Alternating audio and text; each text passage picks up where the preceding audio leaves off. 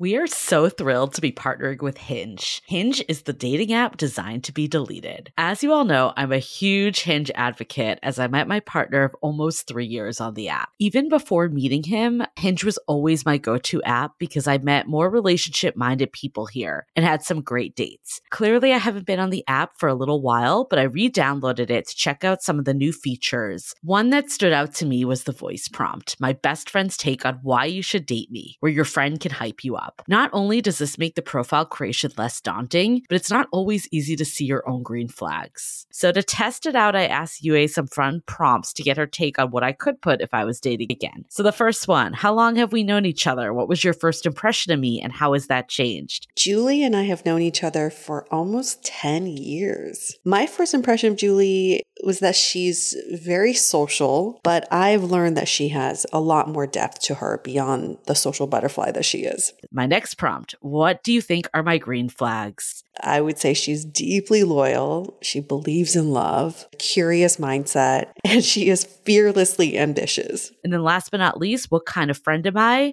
Julie is the kind of friend who will always have your back, no matter what. Damn, that feels nice to hear. So download Hinge and try voice prompts today. Then find someone worth deleting the app for. The Dateable podcast is an insider's look into modern dating that the Huffington Post calls one of the top 10 podcasts about love and sex. On each episode, we'll talk to real daters about everything from sex parties to sex droughts, date fails to diaper fetishes, and first moves to first loves. I'm your host, Yue Xu, former dating coach turned dating sociologist. You'll also hear from my co host and producer, Julie Krafchick, as we explore this crazy dateable world. Happy holidays, Dateables. Welcome to another episode of the Dateable Podcast. This is a huge holiday week for everyone. So everyone's gearing up for celebrations and lots of eating and merriment. Yeah, the best part of the holidays. I still can't believe it's December. I just feel like this year has flown by. Flown by, but I'm excited for the holidays. Technically, Hanukkah is starting on Monday, so yesterday as this is going out. And I'm gearing up to go to Florida tomorrow. Mm-hmm. So I'll be in Florida, then New York. So we're doing the double hitter of relatives. So we're going to my partner's mom's house first, then my brother's house, and my parents are coming in. And then we're going to my uncle's house in New York City. So we're hitting it all. I call this the couple road show. You know, like you're going on a road show. Hey, everybody, let's celebrate. Yeah, we were like, let's see how this goes. Well, next year, maybe it would be better to do like a Thanksgiving one, Christmas the other, but we'll see. They definitely have their pros and cons, that's for sure. But be grateful for the fact that you have people to spend the holidays yes, with and that very much you it's you have more than enough people to spend the holidays with i get that this is probably kind of a sensitive slash emotional time for many people. I think it highlights mm-hmm. what you have and what you don't have. Yeah. And I certainly remember the holidays I've spent alone and how how alone that could feel. And I've actually felt that while I was dating someone too. That was not a great year. But your ex. December. Yes. Yes, with my ex. But December is such a wonderful time to reflect. And I heard this great quote today. And the quote is either let change happen to you or change happen with you. Mm. And I do want to reflect back on my time this year and think about all the change that has happened with me and all the change that I hope to happen in the new year. And I don't need to sit back and be like, oh my God, I can't believe this is happening to me. I can say that I allowed this evolution to happen, like taking control of that change. I like evolution. I think that's a really good way to put it because it makes it not feel as drastic. Like, okay, you said that you feel like this year change happened with you. What's like the number one area you would say is like the biggest area that you can point to? Mm, I think I've really let go of this preconceived notion of what success means in every mm. facet in career, in personal life, all of it. And I used to be so stuck on, well, if I accomplished this, that means it's a marker mm. for success. And for the longest time, I kept thinking, like, even in my professional life, I need to be at this level. It's not about titles for me, but it's like, I need to be at this this level for my mm-hmm. peers to really respect me. And this year I realized, holy shit, so many people carve their own path and they're so much more respected yeah. that I am starting to feel like great. I've cur- I've carved my own path without intentionally doing so. So starting in the new year, I'm going to intentionally keep carving that path and it's a mm-hmm. it's a wonderful freeing feeling to have. I mean i think the same goes in relationships for sure. Like we talk about all the time that you can create the love life that you want kind of throw back to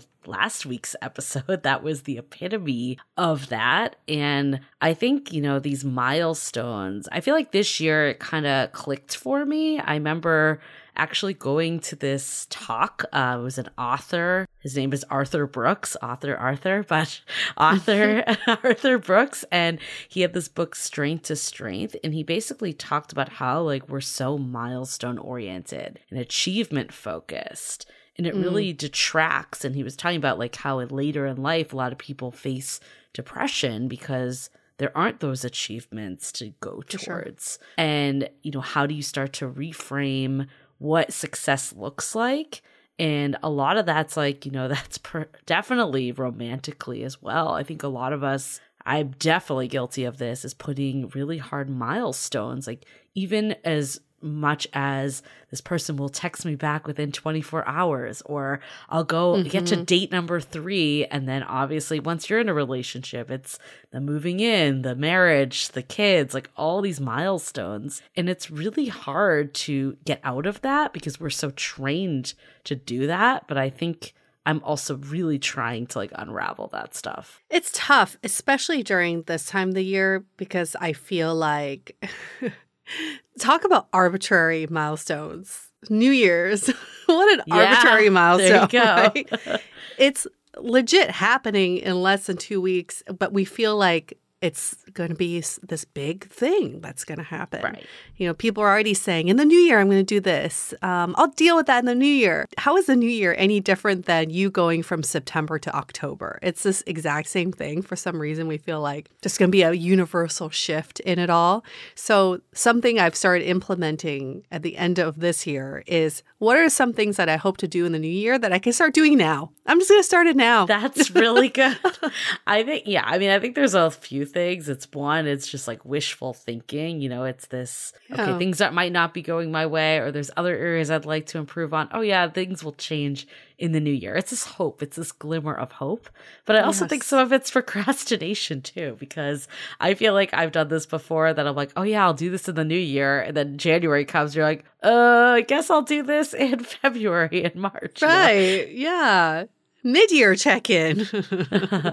I think the one area though that is okay to procrastinate on right now, if you are super single and I'm talking about like there's no one in the pipeline that you're actively talking to and dating, mm-hmm. I feel mm-hmm. like it's okay to take a break from dating apps right now. I remember like this time of year, just no one really being very available. Like, even if you have nothing going on and you're going to be in your city, I mean, many people are traveling this time of year. Of course, like by all means, if it's right for you, go for it. But if you're feeling burnt out by dating apps, personally taking the break at this time of year, just focusing on friends and family and even yourself, whatever it may be, helped me so much because it felt depressing. Like when people were doing all this other stuff and I wasn't, or they weren't available, and they're like, yeah, let's meet up in January. And it's like, okay, by then it's going to fall apart. I found for me, it was so much better to just take the break and then come in strong in January. And I know that's like kind of opposite of what we were just saying, but I think in this one instance, it actually makes a lot of sense.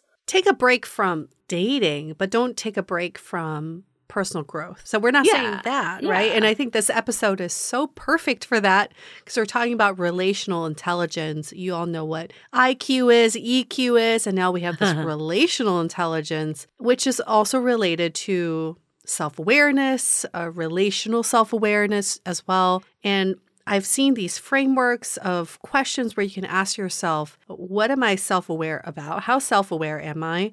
And what are my triggers and how can mm-hmm. I regulate these triggers? And we can take that into relational intelligence too. You're going to get a framework in this episode of questions to ask yourself how well am I doing in relational intelligence? And where are some areas I can improve upon? And December is the time to do that. Let's take that time to reflect so that in the new year you can, you are equipped with even more tools to to date. Yeah, we are really excited to talk to Dr. Adam Bandelli on this episode, and he is an expert in relational intelligence. Like Yue said, we always hear people say the number one thing I'm looking for is EQ, emotional intelligence. And we actually learned that relational intelligence is different, and he actually thinks it's more important. So mm-hmm. I'll leave it at that. People could hear the episode, but it was a really eye opening co- conversation, I think. And, you know, he talks about five different essential skills that you need to build, you know, relationships and relational intelligence.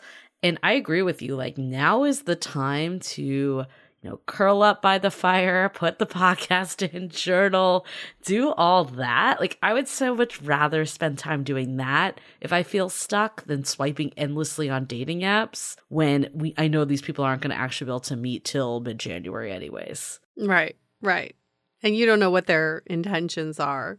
you know, is it like that last grab for a date, you know, right. before the before New Year's? Uh, who knows? Who knows what people's yeah. intentions or are? Or like home for the holidays. Yeah, like and I'm gonna be out in a month. You, yeah, that's the worst. I've definitely been victim to that. I've also been the the person doing that yeah, home for the holidays. What my one of my favorites though, I remember I had a really depressing holiday season once, and my parents ended up coming, so it wasn't like terrible, but it was I was here for Christmas alone, and it was really dead.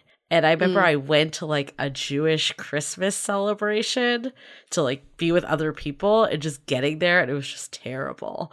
And oh. leaving within you know like 10 minutes. I was also there by myself. I at that time i definitely felt like awkward going up to people and just mingling. This was many years ago. But i remember like i was leaving this party and i got a text message from this guy that i never even met up with but i had been chatting with on dating apps.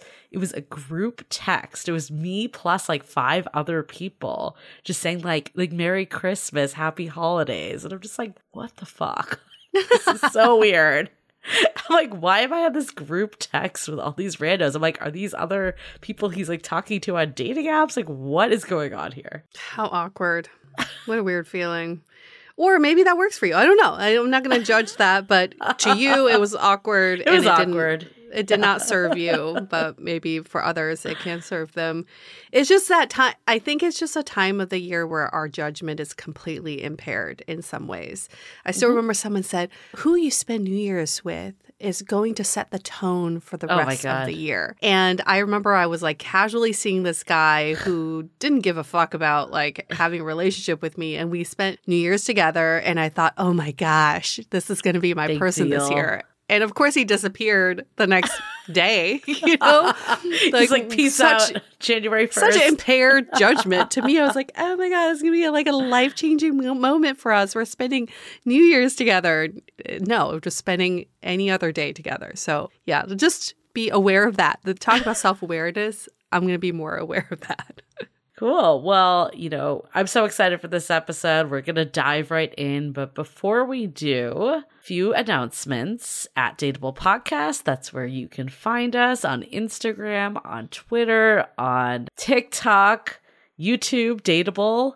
Come there, see us chatting in the flesh. You can see our really cool backgrounds. I'm building us up right now. like we're chatting without clothes on. Oh, hey, chatting in the if, nude. If people need to come and subscribe and that's going to get them there, we'll do a bait and switch. No promises, but you should you should just see what happens over there. I'm going to leave it intriguing. But also, again, we said this last week, but if you would love to give Yue and I a gift, all mm. we ask is for a five star review at Apple Podcasts. That's it. That's it. It's free. That's it. Exactly. This will improve your dating karma. It's scientifically proven to help your dating life. if you leave us a five star review. and share this episode with a friend. We said it also last week. You know, everyone needs that moment by the campfire doing their self reflection, whether you're coupled, single, don't give a fuck, depressed as fuck, whatever it might be. You need that time to reflect and think about relational intelligence. I also feel like relational intelligence is really important, even if you're not dating, even if you're not t- spending time with your significant other. The fact that you might be around family members this time of year, Oh, probably yeah. all good tactics there too. So, Oh, yes. yeah, cool. Okay, well, before we get into it, let's hear a message from our sponsor. This episode is made possible by the book Colorado Country. New York Times bestselling author Diana Palmer takes readers to Christmas time in Colorado, featuring solitary, silent cowboys who find their restless hearts tamed by women of uncommon grace and strength. A gift for readers who love heartwarming contemporary romance and gorgeous, rugged cowboys. Colorado Country is a collection of two novellas, The Snowman and Mistletoe Cowboy, collected in one volume for the first time. Both evoke the majesty of Colorado and the strength and passion of the men and women who live there. Meadow Dawson is struggling to manage the enormous ranch she just inherited. Too bad she's not on speaking terms with the one man who can help her out. Then you have widowed schoolteacher Katie is starting over with her young daughter, and she knows the perfect place her grandmother's Colorado ranch. A horse wrangler named Parker shows up at her door. He knows all there is to know about horses, but with Katie, he's learning about the gift of family. Find out more about Colorado Country by New York Times bestselling author Diana Palmer at kensingtonbooks.com or wherever books are sold. Okay, let's hear it from Dr. Adam Bandelli all about relational intelligence.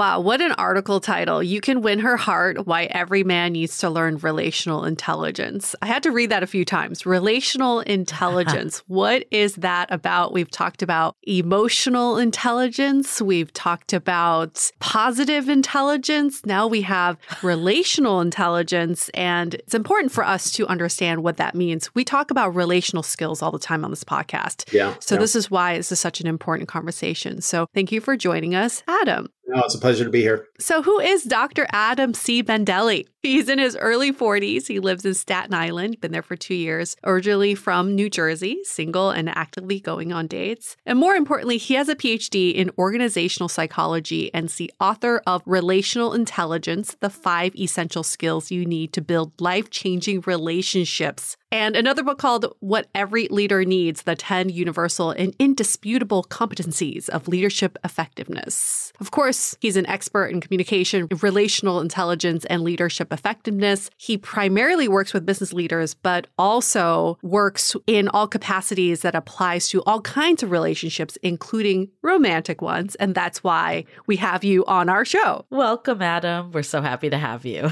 My pleasure to join. So we said at the top of this episode, we got EQ, we've got positive intelligence. There's all kinds of intelligence out there. Relational intelligence. What is relational intelligence? So, relational intelligence, we define it at our firm as the ability to successfully connect with people and build strong, long lasting relationships. And so, relational intelligence is comprised of five skills. I'll go through them in a moment, but these skills are skills that people can learn, they can practice and work on. So, it doesn't matter if you're an extrovert or an introvert, it doesn't matter if you enjoy trying new experiences or you like to kind of have the status quo and do what you normally do. These are behaviors that people can practice and learn from. Before we go into the skills, because we are 100% going to go there, we Mhm. definitely want to learn the skills. What is the difference between relational intelligence and EQ or emotional intelligence? Is it the same or is there a difference? No, they're two totally different concepts. So EQ is really most likely often defined as the ability to understand your emotions, the emotions of others, and how to manage emotions effectively. And so what we found out, I started doing research on EQ about 25 years ago when Daniel Goleman first came out with his book in 1995. And it set me on this path over the 10 years of my kind of educational and graduate work to really dissect EQ. And what we found in the research is that leaders, people, dating, personal relationships can use emotions to inspire or to draw connection with people, but they can also use emotions to manipulate. You see Machiavellian or narcissistic type of people. They can instill fear in others. So when we came to that conclusion that there's a dark side to EQ, my colleagues and I said, well, there probably is a group of skills or a group of behaviors that people can practice at work or personally that help them to build long-term successful relationships. The things that make marriages last, the things that make leaders move up through organizations. And so that led me to do my doctoral work and ultimately my dissertation on relational intelligence. So EQ in and of itself, it plays a role in one of the five skills because you have to understand mm-hmm. your emotions and read others' emotions when you're building relationships, but it's just one piece of the bigger puzzle of relational intelligence. We've had so many conversations about just self-awareness and yeah. personal development yeah. on this show, and I think there is kind of a movement in that space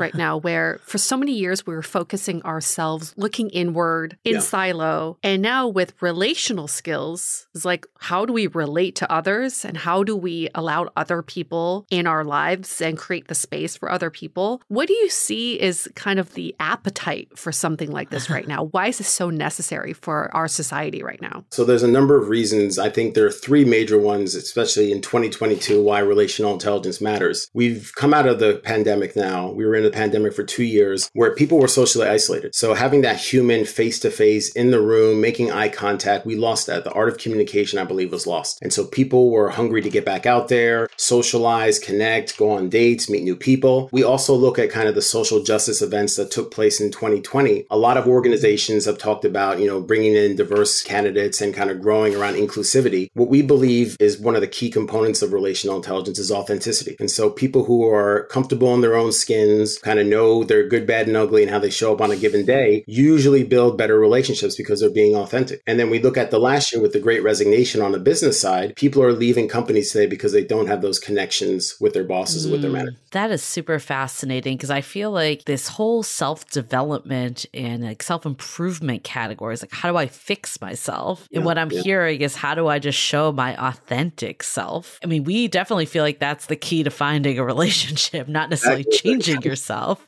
Yeah, we hear all the time from people. I know relational intelligence expands beyond EQ, we hear EQ is one of the most important things I'm looking for in a partner, even more than IQ in some cases. Yeah. Why do you think like EQ and then relational intelligence larger is so important in partnerships? Yeah. So, I mean, I think to really understand and know yourself, you have to know how emotions impact you. And so, EQ is critical in building relationships because there are going to be times when stress or pressure hits any relationship, a work, a personal relationship. And if you can't understand why you're feeling the way you're feeling, I have some close colleagues colleagues now, one of them is going through a divorce. And it really was a breakdown of communication where his wife and him just couldn't communicate and get on the same page when they had problems or fights. And then I have other people. I was just visiting my family down in Virginia this past week, my nieces and nephews, watching my brother and his wife like partner on how they navigate when the kids are misbehaving or when they have to do something important as a family. And so understanding your emotions and knowing how to manage them is important. Relational intelligence is even more critically important than EQ because it's about how do you build a long-term dynamic relationship with your partner. And so mm-hmm. early stages of dating, the things like building rapport, which is one of the skills is really critical. As you get into a relationship, developing trust becomes the most important factor. Mm-hmm. There has to be uh, unconditional trust that exists between you and your partner. And then one of the most powerful skills of relational intelligence is cultivating influence. And that's the ability to have a positive impact on someone else's life. And you you would expect your life partner, your husband or wife, your spouse would want the best for you and want to bring out the best in you. And so, with that piece, relational intelligence, when people practice this, they're able to help support their spouses or their partners and help bring out the best in them. Oh man, I'm starting to see this parallel. I know you work with mostly with business leaders, and I get it now because companies are so focused on acquisition of new talent yeah. that retention's becoming a problem, right? Mm-hmm. So, when you have the influence and the relationships built within a company, you retain your yeah. employees more. But in a relationship, same thing. Daters yep. are so focused on acquiring a new relationship, yeah. starting a new relationship. How do I DTR? How do I get this person to like me back? But the retention yep. of that relationship yep. is something that we are now turning our focus on. And that's a great thing. But so, yes, the pandemic really, you know, see this happen. But we are also seeing just from our end, our listeners are saying, I'm giving up on dating. I've tried and it's not working for me. I'm giving up on dating. So, why should I care about working on my relational intelligence when I'm not relating to anyone? So it's funny, I'll ask both of you. I've been single now for a year, and most of the women that I've gone on dates with have said to me, I want to find a man who's not emotionally unavailable. Mm-hmm. Mm-hmm. And when I unpack that with women and we talk through it, it has bits and pieces of authenticity, it has bits and pieces of trust, it has bits and pieces of managing their emotions when they're angry or frustrated. It's going on dates when they meet narcissists and men that just like to talk about themselves. So I think there's a lot when you think about emotionally available and what that looks like. That kind of ties into a lot of what relational intelligence focuses on too, especially for men who like to show off what they have, they like to impress women, and they have very little humility. I've seen it in the clients I work with, I see it in Mm. friends, family. It's hard for a man to be vulnerable. And I think if a man is comfortable in his own skin, he's authentic. If he can be vulnerable, and again, you don't have to share dark secrets about yourself, but talking about lessons learned as you get to know a partner, you don't have to tell him about all your great successes. Maybe there's something more powerful from what happened positively or negatively in your life. I saw this quote on askmen.com about a couple weeks ago that most partners on Hinge, when they're first going on dates, about 85 to 90% of them want to date someone who is open to therapy or has done therapy at some Mhm. Yeah. life.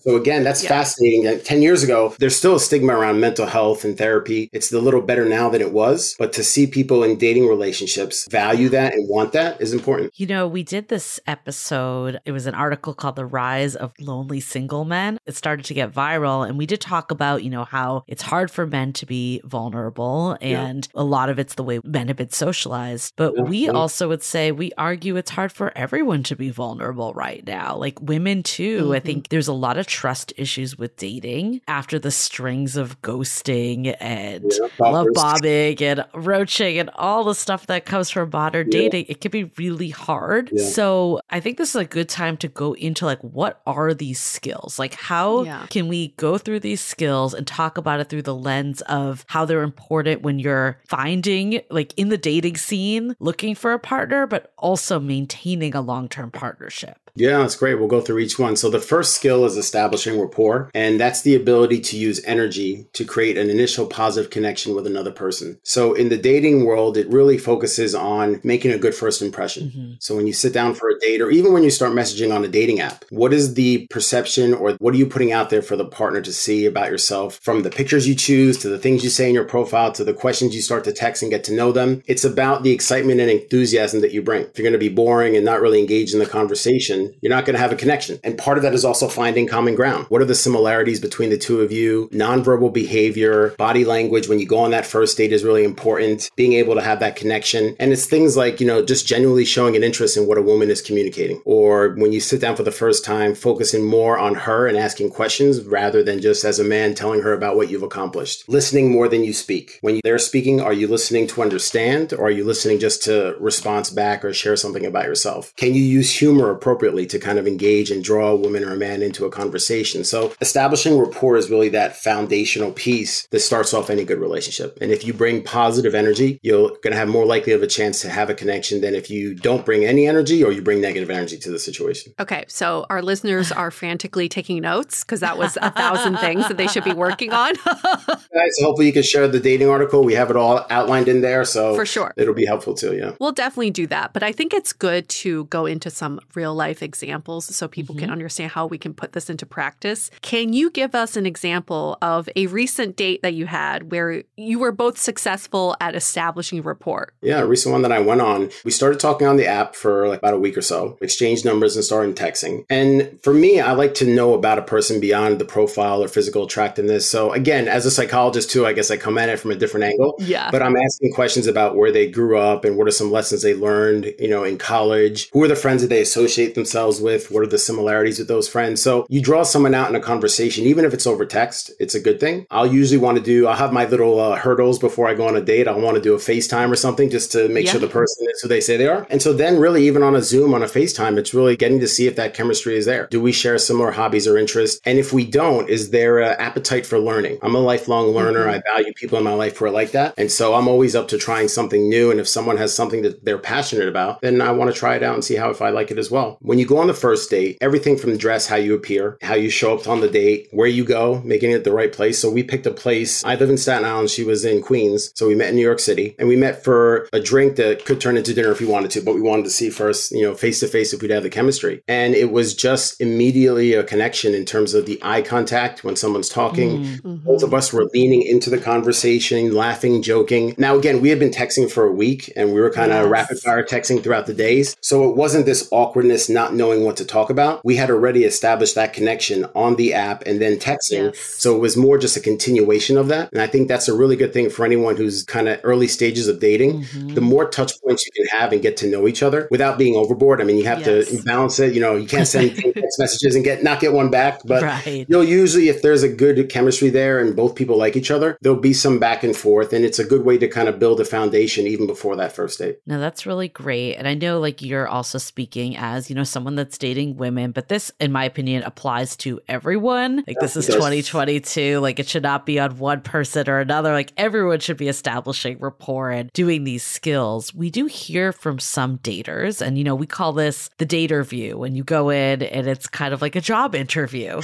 and it mm-hmm. could be that, or it could just be, you know, lack of you think you need to bring this date self. Maybe you are able to like relax with your friends, but for whatever reason, it's harder to do it on dates. Yeah. What advice would you have for people that, you know, are struggling to establish rapport? Like it doesn't come natural to them. So I would say two big things. You have to be intentional and authentic in how you go about doing dating. You don't want to show up at a date and be robotic in the questions that you ask or have a list. We talk about in the work we do consulting wise, have like three swim lanes or three things you want to talk about. Maybe you want to talk about, uh, you know, shared hobbies or interests. Maybe you want to talk about travel and kind of places that the person has been to. Maybe you want to talk about, you know, their career, or things like that. But come to the date with questions, not trying to show yourself off. Again, applies to men and women, probably more so for men. But I think in my dating life, I've seen women be more interested in going on a second or third date if I'm showing up as curious and inquisitive. Mhm. If I'm showing empathy and putting myself in their shoes as they're sharing their stories. If I'm leaning in, letting them finish, but then asking a probing question that you would have to ask if you were paying attention and not just waiting to respond. Those type of things I think any person can do regardless if they're more introverted or shy or they haven't done this often before. They're in a relationship for a long time and now find themselves on the dating scene. Authenticity and intentionality would be the two big things. I love what you said because I think everyone likes a date where they feel seen and heard, and Yeah. curiosity is a way to do that. What I like what you said about the three swim lanes is it Yeah. gives you some idea of what you can talk about without over planning, but also some people get anxiety not knowing what they're going to talk about. about at all. Exactly. Yes. Yeah. But I think the most important thing is that you let the conversation organically happen and you ask those curious follow ups. Absolutely. The other thing that I would say for most people, you have to be comfortable with silence. Yeah. For me, even in my career, it took me about a decade to really, you know, talk to a client that I'm coaching or working with and have silence for 10 seconds, 15 seconds. A lot of times people are processing what they're talking Yes. about or what they're thinking. But as soon as you, especially in dating, when you hear that awkward silence or you don't know what to say, someone will just jump in to break that silence. And silence is okay. It's a time for both people to reflect. But that's probably one of the hardest hurdles to get over is, you know, what do we talk about? We talked about three things and I don't know, the date just started. We only had one drink.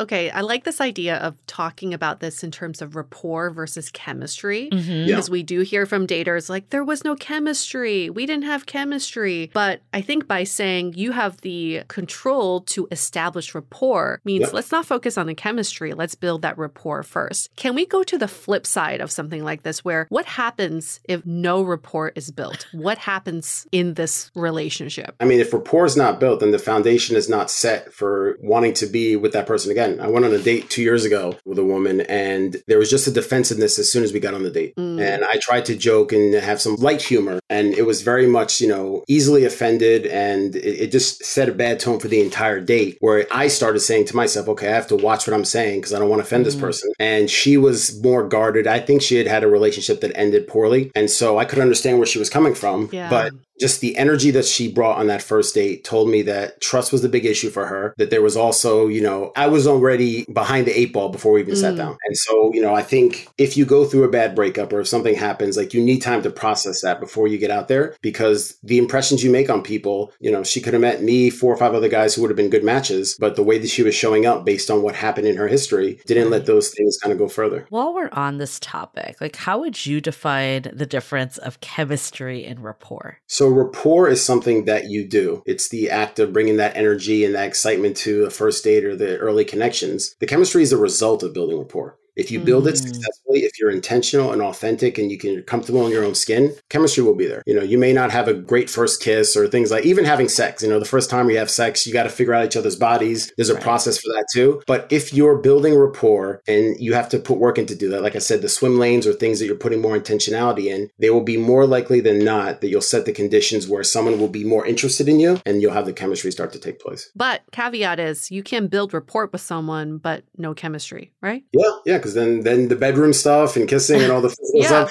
those things Right. matter.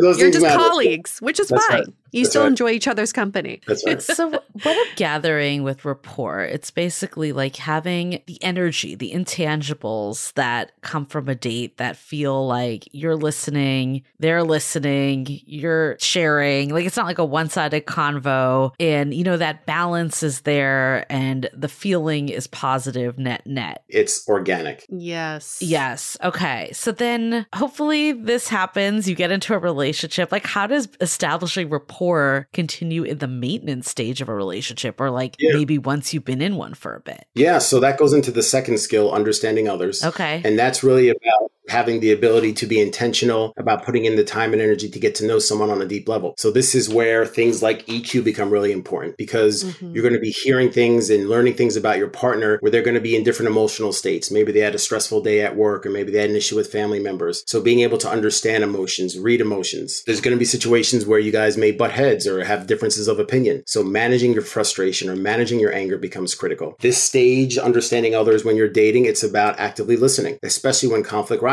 Are you Mhm. listening to your partner and really trying to hear where they're coming from? And are they trying to do the same with you? Talked about curiosity and inquisitiveness again. Those are important things as you get to know someone, wanting to know their story. You know, what are the things that shaped who they are? Our family histories and origins and where we come from, whether it's race, ethnicity, all those things factor in. And as you start to get to know someone and learn about their families and learn about what they're passionate about, being really curious to learn all aspects of it really matters. And then I think the biggest thing as you kind of move out of the early stage, I call it the honeymoon stages of dating, into the reality phase is Mhm. are you able to show empathy? You know, are you able to show compassion when your partner's having a good day, a bad day? But usually we joke, and, and I put it in the article, you know, the reality phase is where two people say, oh shit, what did I get myself into?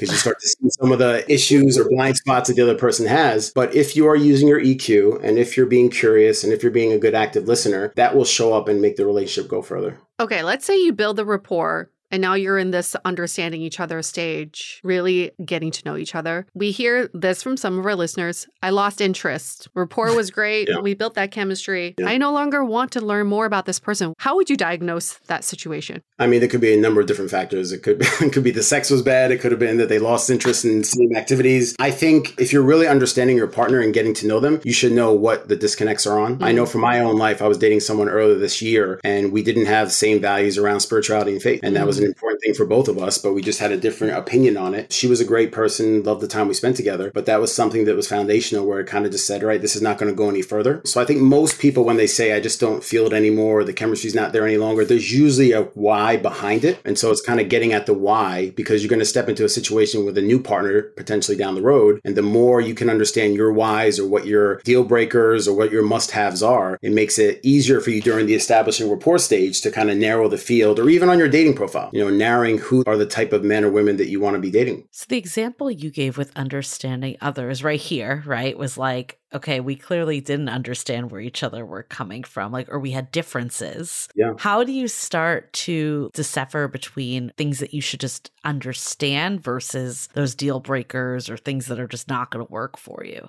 There's something we call the mirror test, knowing thyself. And so I would encourage all your listeners, like, get clear on what your top values are. Get clear on kind of how you show up on your best days, what your blind spots might be when you're stressed. Ask a family member or someone that knows you really well. But if you have that understanding of what you're looking for and be very clear on it, you know, write it in a journal or put it in your phone in the notes. Like in my phone in the notes tab, I have like the top qualities I'm looking for in a partner. And so I know before I go on a date, you know, these are the eight or nine things that I want. And that will help you to narrow down who you're dating and what that looks like. Yeah, that's really hard hard to get clarity on, right? And then we also hear people saying, like, I got bored. Yeah. Yeah. I find this person boring. Do you believe that some people are just boring? Yeah, I think so. I mean, I, I mean, uh, my, my perspective, I mean, for, for me, like when I'm dating women, like I'm looking for someone who's willing to try new things. If you're just gonna go on two or three dates and then want to watch Netflix, like that's cool. But I'm not a big TV guy, and mm. so if someone's not gonna be active, it's gonna, you know, I'll get bored very quickly. But boring for you. Yeah, but I had I dated someone a year ago who liked to skydive and bungee jump, and I did not want to do any of that, and so I ended up being boring for her.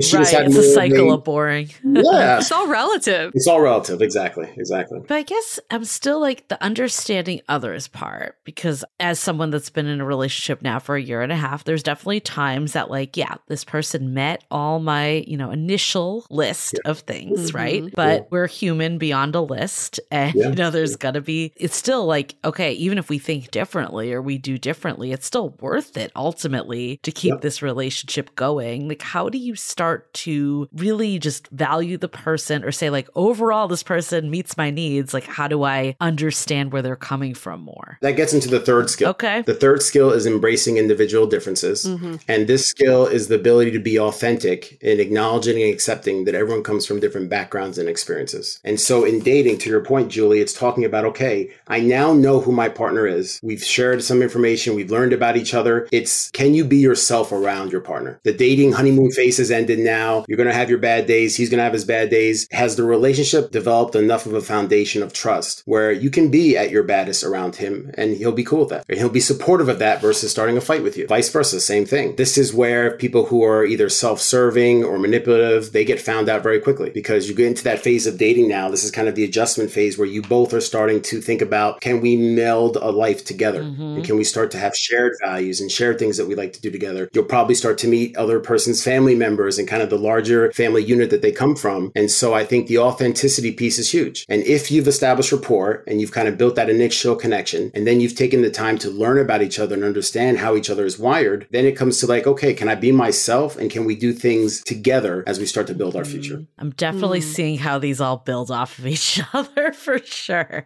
It's yeah. like I definitely was in this understanding others phase for a bit. Yep. It was a little challenging because you're like, okay, the honeymoon is over a little. The rose colored glasses come off, and you're like, is this someone I could do life with? And then I feel like we've moved to this embracing individual differences. And I feel like we're moving now to kind of the next phase that we'll get into. But I do see how these are all like playing off of one another yeah. because yeah. you kind of need to do the understanding before you could do the embracing. And you got to establish rapport. yeah, that then yeah.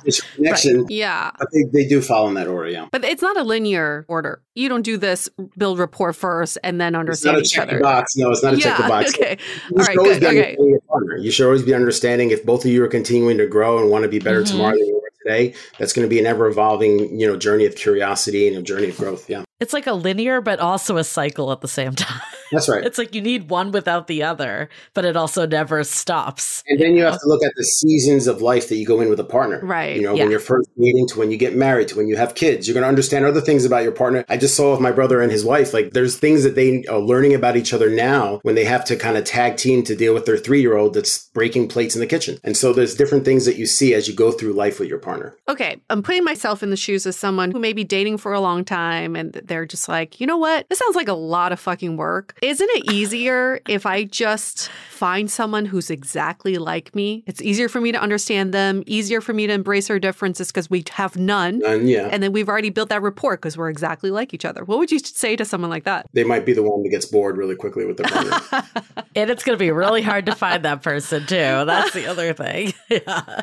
Good luck. You'll be on dating apps. Yeah. I think it depends on the person too. Like, are you comfortable with the status quo? Some people are comfortable with the same job and they don't want to challenge themselves. They don't want to grow. And there's nothing wrong with that. Mm-hmm. If you have a comfortable way that you've built your life and you're a person of routine or habit, that's okay. There's nothing wrong with that. I would argue that even if you're like on paper the most similar people ever, there's still going to be differences because you're putting two For sure. humans together. So you're always going to have to go through this cycle. If you don't, like you're basically just saying that I'm not willing to put in the work for a relationship. Yeah. You know, I'm asking because we hear so many people saying like I need the similarities to be there. I need to find someone who's similar. I want to find our commonalities. I wonder if they're kind of focusing on maybe kind of trivial things versus, I mean, it doesn't really matter what you have in common. It's about that growth and curiosity and cultivating yeah. these skills with each other. And you would hope over time that a pairing would have similar interests that they start to do together. Maybe they take mm-hmm. up cooking together. Maybe yeah. they pick up golf or tennis. Maybe they start to do travel. I mean, there should be things you and your partner start to experience that both of you individually haven't done before. That strengthens yep. the bond as well. You know, my partner and I were talking about this. We do come from fairly similar upbringings, but we do have a lot of differences, just the way we process things because we're two different people, right? But we were talking about like another friend of ours that's dating someone from a wildly different culture and like they have very different upbringings. And we were like, is it that they'll just have like more growth in this understanding phase? Or is it that maybe like they are culturally very different, but like the way they process info is yeah. similar? I think every case you got to take as its own. Some of the people in my family are Muslim, some of the people in my family are Christian. And just from a faith standpoint, very different kind of ways that people live their lives. So it's really kind of as you get to know your partner, like what are they comfortable exploring? What are, you know, deal breakers for them? Every relationship is going to be different. And you may have cultural things, you may have race, ethnicity things that come in. There are a number of different mm-hmm. factors that can be like how people are different and then trying to find the commonality. But that's part of the exciting journey. Right. Learning about someone who is from another culture, learning about someone who grew up in a different part of the country. Like all those things could be learning experiences or they can be reasons for a lot of conflict if they're not addressed yeah. and if communication is not there. I can see that. I do think there's a different approach that we can all take to dating and relationships, which is focusing more on the differences. Because I realized yeah. with my current partner, I was like, this is like the most I've ever felt in common with someone before because yeah. we come cool. from similar cultural backgrounds, similar upbringings. And it made me realize I became really complacent in this relationship and getting to know him because I thought I just knew everything. We yeah. are so mm-hmm. similar.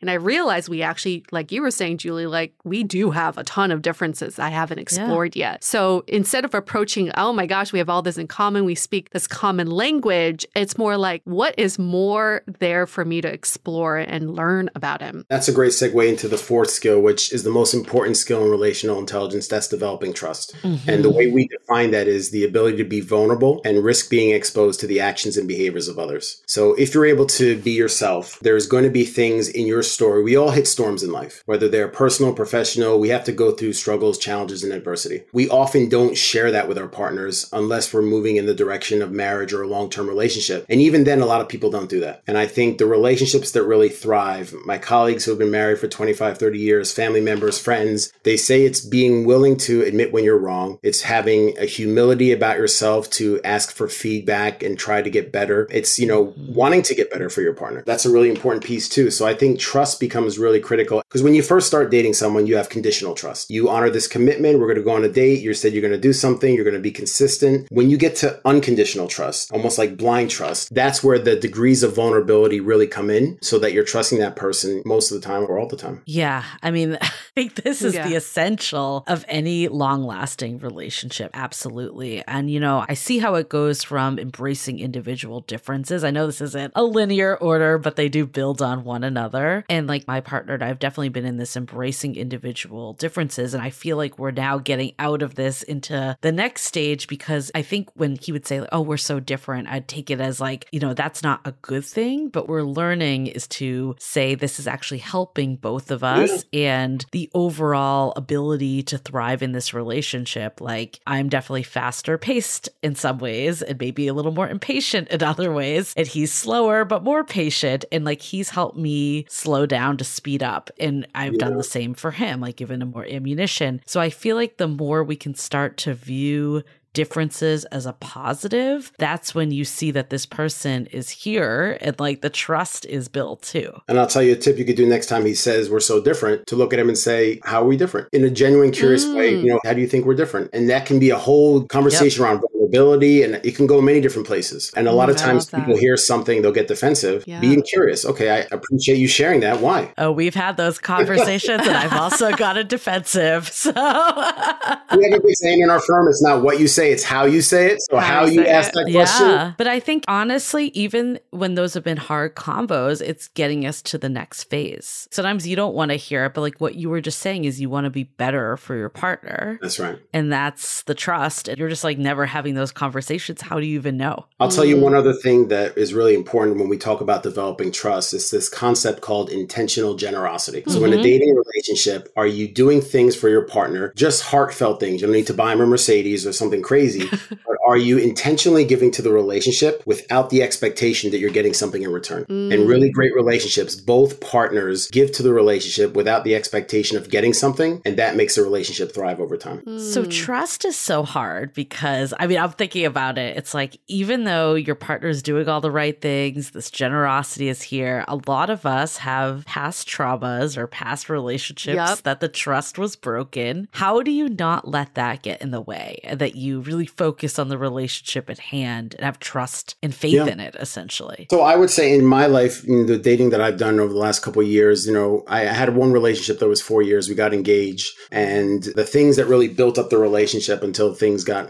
kind of ugly was that we were open about our past and we talked about things. That vulnerability was there. That being yourself and being authentic was there. So I think it's important for couples to talk about past relationships that were good or bad when they get to that stage. You don't want to do it too early and scare someone away. But I think, you know, if someone hurt you or broke trust with you in a really bad way, you should be able to share that with your partner. There should be an ability to talk about that. If that person really loves you and wants to build something with you, they want to know those stories to make sure that they don't ever intentionally or unintentionally have similar things happen in your relationship.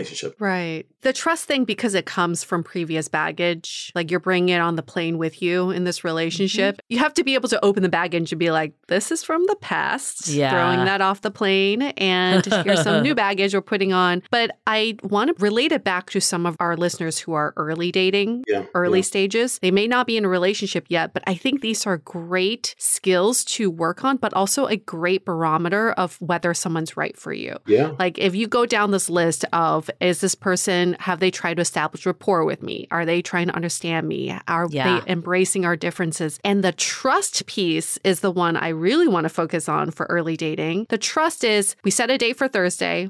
Do I trust this person to confirm that we have this date? Yeah. And if they break that trust, how do I move forward? How do I communicate that? The trust part is something we often let go in early dating. Like we're still like, oh, you know, we're trying to understand each other. Maybe it's just a communication style. If you don't communicate what you're looking for and your needs, or they're not showing up for you, how can this trust ever be developed? Yeah. Right? This is a good list for even early daters to go off of. Yeah, there's a part in the book we talk about the five C's, and three of them are commitment, consistency, and character. So in the mm-hmm. dating world, do I know that you will honor your commitments to me to go on a date? Do I know you're going to show up mm-hmm. consistently like you did last time we went on a date, and this time we went on a date, and next time we go? Can I count on you to be someone of integrity? You know, are you not going to lie or cheat or go behind my back? So those are quick and easy things that a person can do if you want to see how much they're investing trust in. If someone makes plans and breaks them from you, you know, two or three times, that should be your, you know, red light that this person may not be interested or they may not be committed. And so those are kind of the simple things you can pick up along the way in the early stages. Yeah, I'm so glad you brought that back, Yue, because I do see how establishing rapport, understanding others, embracing individual differences, and trust, they just show up differently depending on your stage of relationship. Like they're all there. Like even understanding others, like there's gonna be times that you realize there's a difference. Like even let's say it's something as superficial as you have a different interest. Do you Yeah. ask mm-hmm. questions to understand it? Or is someone just like, oh, like I don't want to date someone that doesn't like snowboarding? You know, like that's Right. huge even like early days so i do think it maybe gets deeper as you keep going or maybe more comes up that's a little less superficial but it shows up everywhere And I will tell your listeners, relational intelligence is a blueprint for how to build relationships. But the way that everyone does it and how they apply these skills is all going to be different. The way you establish rapport is going to be different than the next person. And the way that mm-hmm. you develop trust, you know, for one person, trust might mean people honor their commitments. For another person, it may be someone of high integrity. So all these things are different, but these skills are universal in terms of the application. But how people do it based on our personality and our cultural upbringing, all those different factors. i'm so glad you brought that up because i feel like you know someone might be like well what's the key to establishing rapport? Like we obviously talked a little about it but there isn't this out of the box thing that you say or do or it's just not going to sound like you at the end of the day. And a lot of people will look at some of this, well, if I want to get someone in bed or if I want to get what I want out of the relationship, let's do these skills, it'll crash and mm-hmm. burn quickly. Because, like I said, the two underlying things with relational intelligence are authenticity and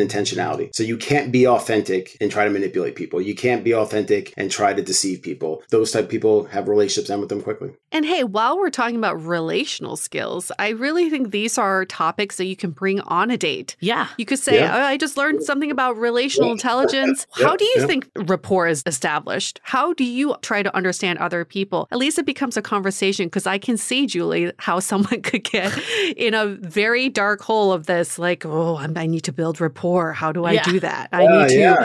have a lot of embrace individual overthinkers, yes. differences. so many overthinkers that are not actually putting this into practice or just think about it in a vacuum. So I'm glad that we can think about it in that way. Let's hold that thought for a quick message. This episode is sponsored by VIIA. We all know there are things that can help set the mood in the bedroom, but did you know a little THC could also do that? Yes, VIIA has developed a unique blend of pleasure enhancing cannabinoids, libido strengthening herbs, and a low dose of THC all into one mind blowing gummy called High Love. This gummy, wow, it will awaken your senses, increase blood flow, and intensify any sexual experience. I've been pleasantly surprised by the High Love gummies because it is just the right amount of THC for me to have a good time without feeling sleepy. And hey, if THC is not your thing, VIIA also offers a wide array of other gummies without it. And everything legally ships in 50 states with discreet packaging directly to your door. So if you're over 21, you can get 15% off and a free pack of award winning Dreams THC plus CBN sleep gummies with our exclusive code DATEABLE at viiahemp.com. That's V I I A H E M P.com. Let the gummies work their magic. Head to viiahemp.com and use the code DATEABLE to receive 15% off and one free sample of their Sleepy Dream gummies. That's viiahemp.com and use the code D A T E A B L E at checkout. Take your passion and pleasure to a whole new level with high love from VIIA Hemp.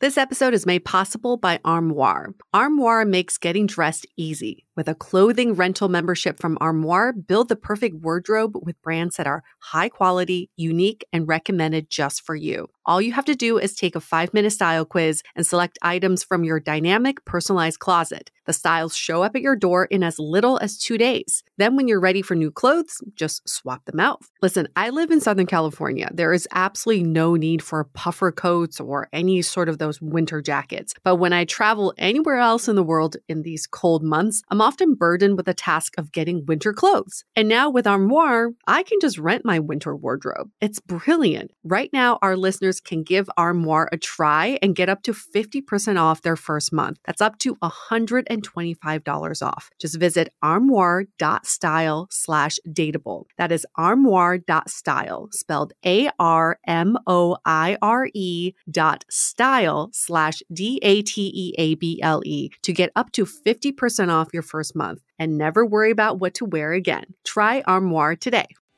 What's so special about Hero Bread's soft, fluffy, and delicious breads, buns, and tortillas? Hero Bread serves up 0 to 1 grams of net carbs, 5 to 11 grams of protein, and high fiber in every delicious serving.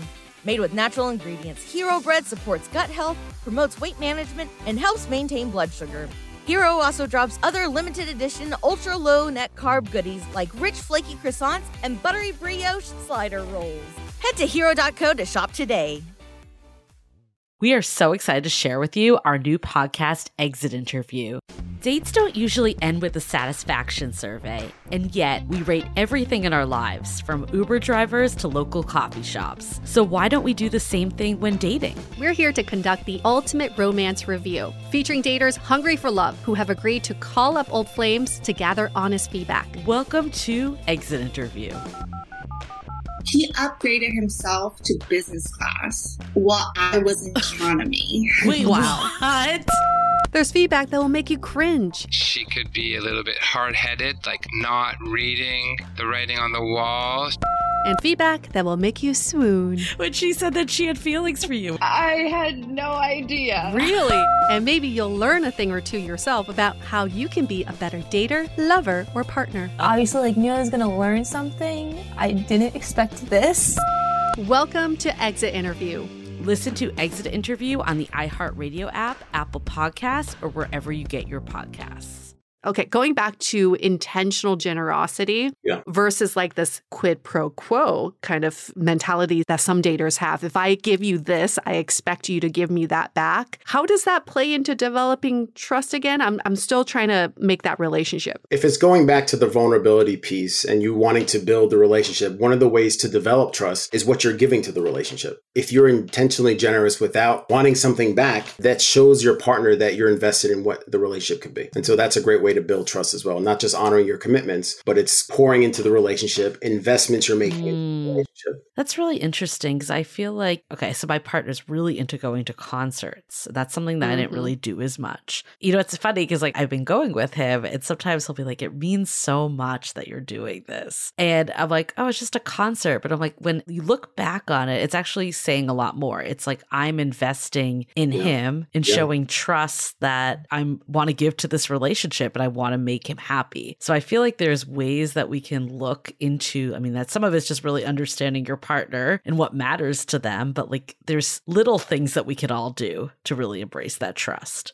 I feel like people think trust, it's like, you know, like I'll never cheat or something like big like that. But what I'm learning Right. here is that it's all these like micro interactions that add up over time. Yeah, and this is a hard thing for a lot of people in the dating world to wrap their heads around. Most people think trust must be earned. Mhm. When we talk about relational intelligence, trust must be given, not earned. Ooh, Ah, It is quicker for you to build it if you extend it.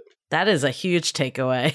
yeah, you just flipped that on its head. So it's not about, uh, let's see if this person won't cheat on me. Let's see if this person will show up. It's like, I'm going to show up for this person. I'm going to be faithful. And in turn, I'm building that trust and I'm showing up. All of this actually is like, how do I show up for a relationship? How do I show up in dating? Yeah, it's on me. Yeah. This last one, I'm going to have a really hard time connecting this to dating.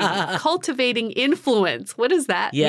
All that means is the ability to have a positive and meaningful impact on someone else's life. And so if you go Mm. through the cycle of relationship and move towards long-term marriage, you know, that kind of piece, it's about putting the needs of your partner before yourself. It's about wanting the best for them. It's about helping them figure out if it's a career thing or a life thing, you know, helping them grow, helping them develop. And so people who cultivate influence, they genuinely care about their partner and they want to see their partner happy in their career. They want to see their Mhm. partner happy in other aspects of their life, whether it's with family or with friends. And so they are making those investments again to help them grow and to help them develop. And sometimes that's having the tough conversations. If you get to this point in a relationship, there should be a strong degree of trust where you can be honest and kind of share where maybe they dropped the ball or maybe they let you down or maybe they let other people down. And so sometimes it's holding them accountable to commitments or holding them accountable to things that they said they were going to do. And so the cultivating influence, you know, the word influence can mean different things to different people. The Mhm. way we talk about it and the way it ties into relational intelligence, it's wanting to bring the best out in your partner. I could definitely see it into the context that you just said, you know, once you're married and, you know, like this is really a lifelong, but I also see this in early stage dating Yeah, too. Is like, and that's again, it's this giving to someone is I want to be there for you. And one of the things I've learned over the years is how do I do that in a way like I'm putting my partner first, but I'm also putting myself first. Yeah. And it's not like at the expense of my own happiness, because I've definitely done that before. If that's a concern, like I want to be there for my partner, but I also don't want to lose myself, like how would you answer that? What are they thinking about when they say that? Because I look at, you know, just in my own life and dating, there's a lot of things I do as a business psychologist in terms of goal setting and things. Like one thing we've done at my firm for the last decade is we have a word of the year every year about in terms of like what we're going to go after and what we're going to focus on. Like this year for us, it was unleash. We wanted to unleash Mm. relational intelligence to the business world. So, and when I'm dating and I'm going on dates with people and we're talking about things, I'll share that with them. You know, that's an investment I'm making in the person. Like, have you ever set goals for yourself? Do you have, you know, New Year's resolutions? Well, here's the thing we do at my firm or I do personally. We have a word of the year. Again, it's just making an investment in the person and saying, hey, you could try this if you want or something that might be helpful. That's investing in the person. That's wanting the best for them. And it's not taking anything away from you. So I guess, Julie, it's like, what is the thing that the person might be thinking about where they might be giving up something of themselves? Because these can be little things that you're doing to try to make your partner better. It's like a win win situation. How do I add to someone else's life and Yeah. in turn also add to my life? And I like this framework because we're less focused on the outcome. And in dating, the outcome is always like, will this person like me back? Will we get into a relationship? This is like, even if you don't get into a relationship, yeah. you've added to someone else's life. And therefore, you've made yourself a better person too. And you can't go wrong with that. There's no losing in that. I think that's like a great segue to takeaways because I think my biggest takeaway is we really need to shift the way we approach dating and relationships. Yeah.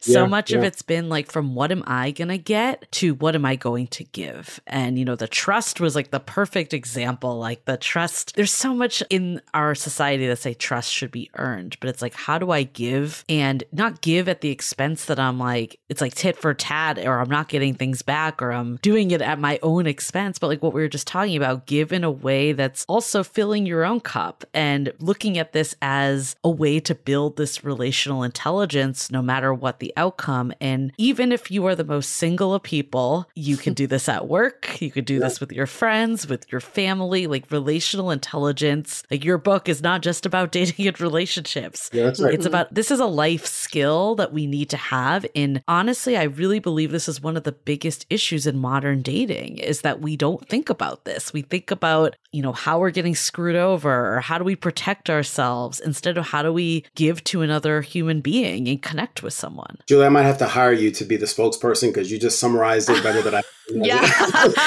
Well, Whereas- we'll happily take that job. So oh, Julie's like, I'm giving my notice to Dateable. I found a new new career path. The spokesperson for relational intelligence. we can do dateable and that. That's true. It goes hand in hand. This is, you know, on one hand, it's very tactical, but on the other hand, it's a very philosophical way to look at dating. I'm at a point where I'm just like all about what is it that I'm giving out into the world and been obsessed with Jay Shetty's book, Think Like a Monk. And he talks about identity. He's like, your identity in this world is how you think other people perceive you. It's the same idea as if a tree falls in the forest and nobody's there to hear it. Did it make a sound, right? It's the same thing with relational skills and relational intelligence. It's like, if I want to be this type of person in a relationship, I need to give that out into the world and see it reflected back to me. Mm. If that's not reflected back to me, I'm just creating this idea of myself in silo and I'm actually Right. not sharing it. And That's right. so many of our listeners are scared or they're paralyzed by dating is that they don't want to go out there and meet these people thinking it's going to fail, thinking it's not going to mm-hmm. end in a romantic connection, thinking that there's nobody out there for them. This conversation is showing it doesn't have to end in romantic relationships for you to develop these relational skills and the relational intelligence you will eventually need for a relationship. So get out Right. there and start relating to people using these five skills to hone in on like what it is that you want to put out in the world. Yeah, and that's what the book focuses on. It's split into two halves. The first half of the book, there's a chapter on each of the five skills, and we offer practical tips at the end of each chapter to work on those skills. So again, if this is a blueprint, you have kind of the cheat sheet in each chapter. The second half of the book is the applications of relational intelligence. So there's a chapter on family, there's a mm. chapter on friendships, there's a chapter on professional, and then there's a chapter on dating and marriage. So it really kind of runs the gamut because this is a skill set that you can use personally and professionally. But now that we're on that topic, where could people find your book? Because I Yeah, 100% we read the book, we love the book, and agree like this is the whole point of dating is in all the other aspects too, is to build these skills so you have them. Like this goes hand in hand. Your listeners can go to our website. It's Bandelli and Associates, A-N-D, all one word, dot com. We'll have links there to the book you can get on Amazon, Barnes & Noble, Apple Books. We also have our social media platforms. You can follow me, Adam Bandelli, on Instagram or on LinkedIn, Twitter. We are releasing new content every week. The dating article we released last month, we just released an article on how relationally intelligent people rebuild trust when it's been damaged. Ooh, that's good. And so we have a very kind of seven steps things that people do if they've damaged trust intentionally or unintentionally, the things they can do to try to rebuild it. And so we'll be releasing a lot more of that information in the next couple weeks. And then early next year, we're developing our relational intelligence test. So in three, Mm, four months, I'll be able to let each of you know what your relational intelligence is today. Ooh. Ooh. Log onto our website, take the assessment, and get some feedback in terms of how you show up today. Oh, we Very love a good assessment. yes, we do. We'll It's definitely link favorites. all that for our listeners. And, you know, this conversation has been so wonderful. So thank you again for coming on our podcast. Yeah, it's been a pleasure. Thank you so much. Thank you so much. And for all of our listeners, we need to develop our relational skills. And for us to understand if we're succeeding at it is if you give us a rating and reviews in Apple Podcasts is our only way of knowing if you like our content or not. So we know we're relating to you. So five stars, something nice. that usually helps us boost our ego when it comes to our relational intelligence. and we promise that we'll keep working on our relational intelligence after this conversation. On that note, we're going to wrap up this episode. Stay dateable. The Dateable Podcast is part of the Frolic Podcast Network. Find more podcasts you'll love at frolic.media slash podcasts. Want to continue the conversation? First, follow us on Instagram, Facebook, and Twitter with the handle at Dateable Podcast. Tag us in any post with the hashtag Stay Dateable, and trust us, we look at all those posts. Then head over to our website, dateablepodcast.com. There you'll find all the episodes as well as articles, videos, and our coaching service with vetted industry experts. You can also find our premium Why series where we dissect, analyze, and offer solutions to some of the most common dating conundrums. We're also downloadable for free on Spotify, Apple Podcasts, Google Play, Overcast, Stitcher Radio, and other podcast platforms. Your feedback is valuable to us, so don't forget to leave us a review. And most importantly, remember to stay dateable.